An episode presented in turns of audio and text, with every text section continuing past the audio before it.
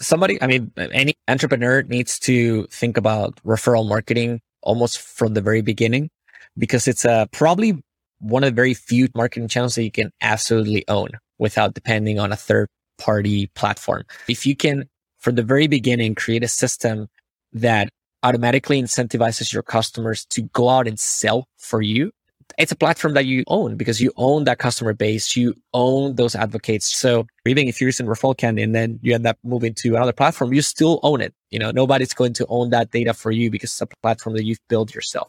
So that's reason number one, in my opinion, why entrepreneurs should definitely focus on this. But then eh, it's also because, as you mentioned, in e-commerce in particular, ad costs are going through the roof.